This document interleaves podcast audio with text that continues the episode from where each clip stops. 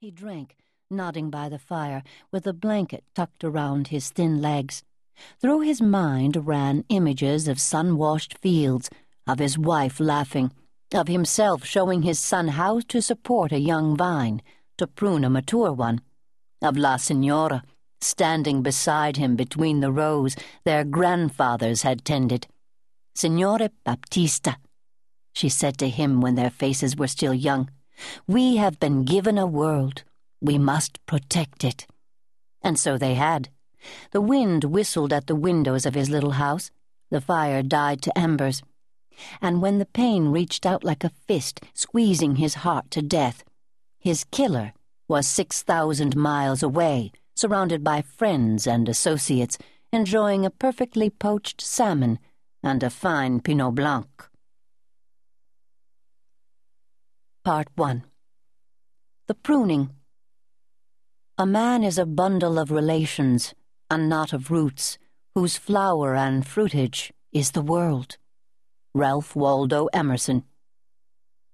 Chapter 1 The bottle of Castello di Giambelli Cabernet Sauvignon 1902, auctioned for $125,500, American. A great deal of money, Sophia thought, for wine mixed with sentiment. The wine in that fine old bottle had been produced from grapes harvested in the year Cesare Giambelli had established the Castello di Giambelli winery on a hilly patch of land north of Venice. At that time, the Castello had been either a con or supreme optimism, depending on your point of view.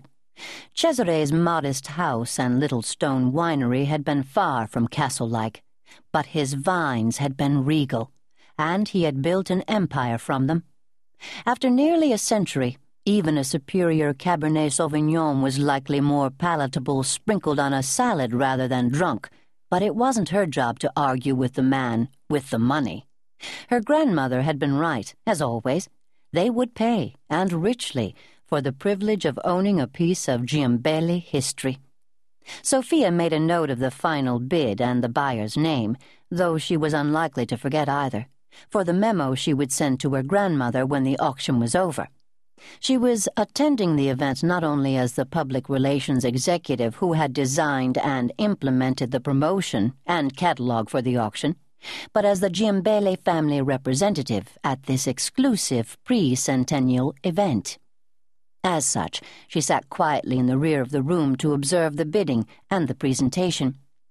Her legs were crossed in a long, elegant line, her back convent school straight.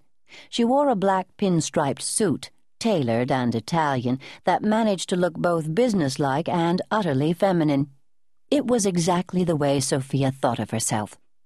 Her face was sharp, a triangle of pale gold dominated by large, deep-set brown eyes and a wide, mobile mouth. Her cheekbones were ice-pick keen, her chin a diamond point, sculpting a look that was part pixie part warrior. She had, deliberately, ruthlessly, used her face as a weapon when it seemed most expedient. Tools, she believed, were meant to be used, and used well. A year before, she'd had her waist length hair cut into a short black cap with a spiky fringe over her forehead. It suited her. Sophia knew exactly what suited her. She wore the single strand of antique pearls her grandmother had given her for her 21st birthday and an expression of polite interest. She thought of it as her father's boardroom look. Her eyes brightened, and the corners of her wide mouth curved slightly as the next item was showcased. It was a bottle of Barolo, 1934, from the cask her grandfather had named Di Tereza in honor of her grandmother's birth.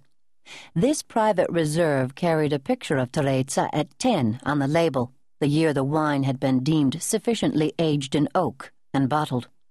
Now, at sixty-seven, Tereza Giambelli was a legend whose renown as a vintner had overshadowed even her grandfather's.